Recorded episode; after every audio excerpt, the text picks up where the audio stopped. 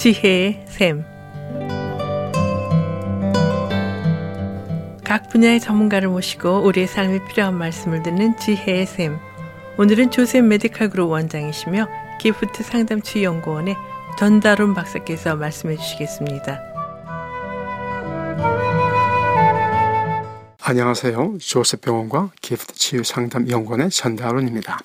오늘은 우리 안의 자아, 거짓된 자아와 진실된 자아에 대해 말씀 나누겠습니다. 우리 삶의 관계 가운데 어려운 것은 잘못했다, 미안하다 인정하는 것입니다.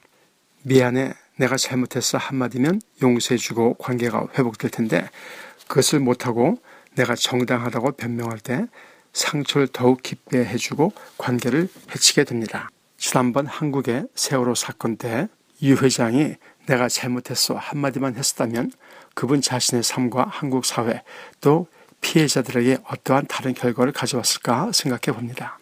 요즘 우리 교계의 얘기를 들으면 교인들이 많이 감소했고 또 좋은 집회가 있어도 별로 참석하지 않는다고 합니다. 왜 그럴까요? 술 친구들하고 술을 먹고 주정하면 또 자기의 속모습을 있는 그대로 터뜨리고 나면은 시원하고 그 친구들이 고마운데, 교회 가면 오히려 내 속의 모습을 내어놓지 못하고 스트레스를 받고, 교회가 참 자유함의 치유 성숙의 장소가 아니라 오히려 더 영적인 가면을 쓰는 위선적인 곳이 된다는 지적을 듣습니다. 왜 우리는 우리의 진정한 모습을 다른 사람들에게 내어놓기를 원하나 그것을 감추고 살아야 할까요? 알 디 레잉이라는 영국의 정신과 의사는 Divide Self, 나누어진 자아라는 책에서 우리 안에는 False Self와 Real Self가 있다고 했습니다.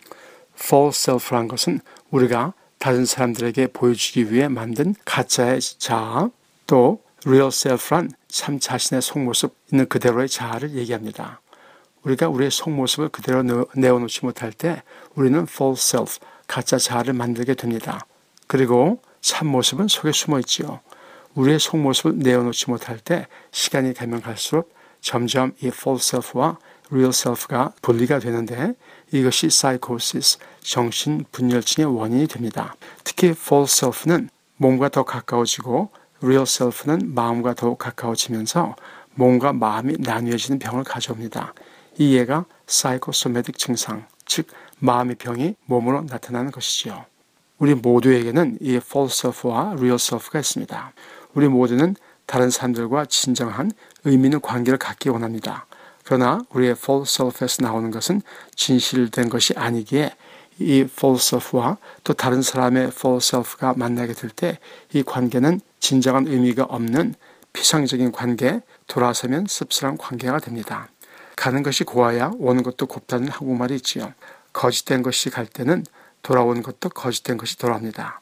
우리 안에 진정한 속모습에서 나오는 것은 다른 사람의 진정한 속모습에 전달되며, 이러한 진정한 Real Self가 서로 만나게 될 때 참 의미 있는 관계가 이루어지게 됩니다. 이러한 진정한 관계에서 치유가 있고 성숙이 있으며 다른 사람들을 소생케 하는 생명, 사랑이 있습니다. 현대사회의 큰 문제 중 하나는 외로움의 문제입니다. 많은 사람들이 살아있는 다른 사람들의 관계보다 컴퓨터나 스마트폰 등과 시간을 더 많이 보냅니다. 요즘 쇼핑몰에 가보면 가족들이 또 친구들이 모여 앉아 있긴 하나 저마다 다 전화기, 스마트폰에 집중하고 있는 모습을 봅니다. 왜 그렇게 됐을까요? 한 가지 이유는 컴퓨터는 우리를 전혀 거부하지 않기에 우리가 안전하게 느낍니다. 또 나에게 대리만족을 주며 내가 원하는 것은 무엇이든지 나를 판단하거나 정죄하지 않고 받아주기에 안전하게 느낍니다. 사람들이 왜 이렇게 상상의 세계에 사는 것을 살아있는 사람들의 관계보다 더 선호할까요? 그것은 다른 사람들의 관계에 있어서는 거부당할, 리젝트당할 염려, 위험이 항상 있지만 컴퓨터는 그것이 없기 때문입니다. 다른 사람들이 나의 속모습을 보면 나를 리젝트하고 싫어할까봐 우리는 이러한 위험성 있는 관계보다는 나를 전혀 배척하지 않는 상생의 관계를 더 선호합니다. 이것이 예가 인터넷, 포르노 중독 등이 있지요. 그러나 우리의 성숙, 외로움의 진정한 해결책은 살아있는 사람들과의 관계에 있습니다. 상상의, 공생의 세계에서는 진정한 삶의 관계, 거기에서 오는 인생의 성숙이 없습니다. 구원의 과정에는 성화의 과정이 있고 인생의 성숙이 성화의 단계입니다. 그러면 우리는 어떻게 해야 나의 참모습을 내어놓고 진정한 관계를 가지고 살 수 있을까요? 먼저 나에게 진정한 아이덴티티 자아가 있어야 합니다. 내가 사랑받는 자라 나의 어떠한 모습이라도 나는 받아들여진다는 든든한 아이덴티티가 있어야 우리는 속모습 그대로 내어놓고 살 수 있습니다. 또 이 아이덴티티가 든든해야 우리는 대인관계에서 모험, 리스크를 택할 수 있습니다. 이 리스크 테이킹, 모험이 없이는 우리는 다른 사람들과 진정한 관계를 형성할 수 없지요. 여러분들 삶을 돌아보세요. 사랑했을 때 여러분 모두는 모험을 했습니다. 모험의 결과로 사랑을 했고 결혼을 했으며 아픔, 슬픔이 있어도 사랑하는 사람들을 가지게 됐습니다. 이 관계의 모험이 없이는 상처를 받지 않겠지만 그러나 또한 사랑하는 관계를 가질 수가 없습니다. 예수님도 우리 같은 사람을 사랑하는 모험을 택하셨습니다. 십자가에 달리셨을 때 모든 제자들이 다 도망가고 배척했으나 그 예수님의 사랑의 모험 때문에 그들은 참 사랑을 체험하고 사랑받는 자의 아이덴티티를 가졌으며 죽기까지 예수님을 사랑하는 사람들이 되었지요.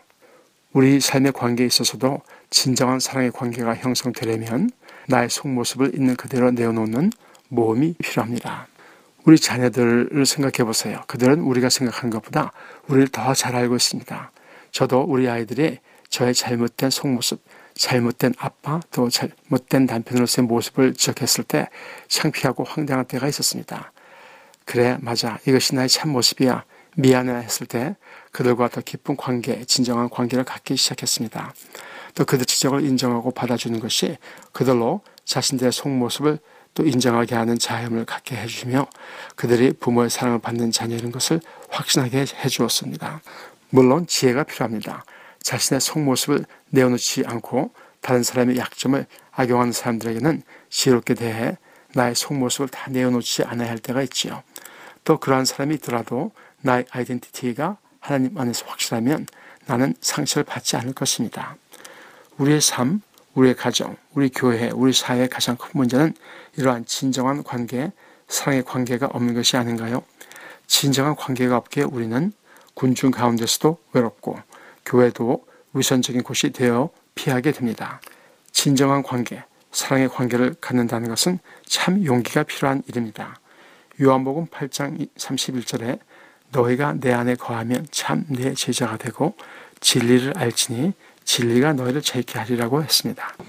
예수님의 사랑을 아는 자, 예수 안에서 아이덴티티가 분명한 자는 진리 대신 예수님의 사랑을 알게 되며 이 사랑이 우리로 이 세상에서 두려움 없이 담대히 살게 합니다. 인생에서는 어떠한 일을 당하든 우리에게는 항상 초이스가 있습니다.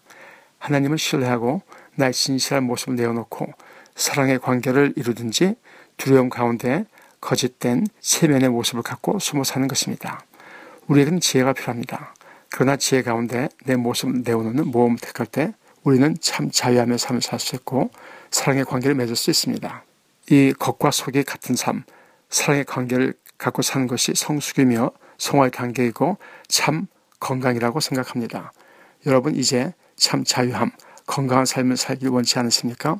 기도 가운데 하나님의 사랑을 신뢰하고 내 모습을 내어놓는 특히 나의 사랑하는 가까운 사람들의 관계에 있어서 모험의 삶을 사시는 저와 여러분 되기를 소원합니다. 지금까지 조셉 메디칼 그룹 원장이시며 기프트 상담치 연구원의 전다론 박사의 칼럼을 들으셨습니다. 오늘 들으신 내용은 극동방송 비지지사 홈페이지 유에스케이 닷 에프이비씨 닷 넷 유에스케이 닷 에프이비씨 닷 넷에서 다시 들으실 수가 있습니다. 아름다운 음악과 기쁜 소식을 전하는 극동방송에서 보내드린 지혜의 샘 오늘 순서를 마치겠습니다.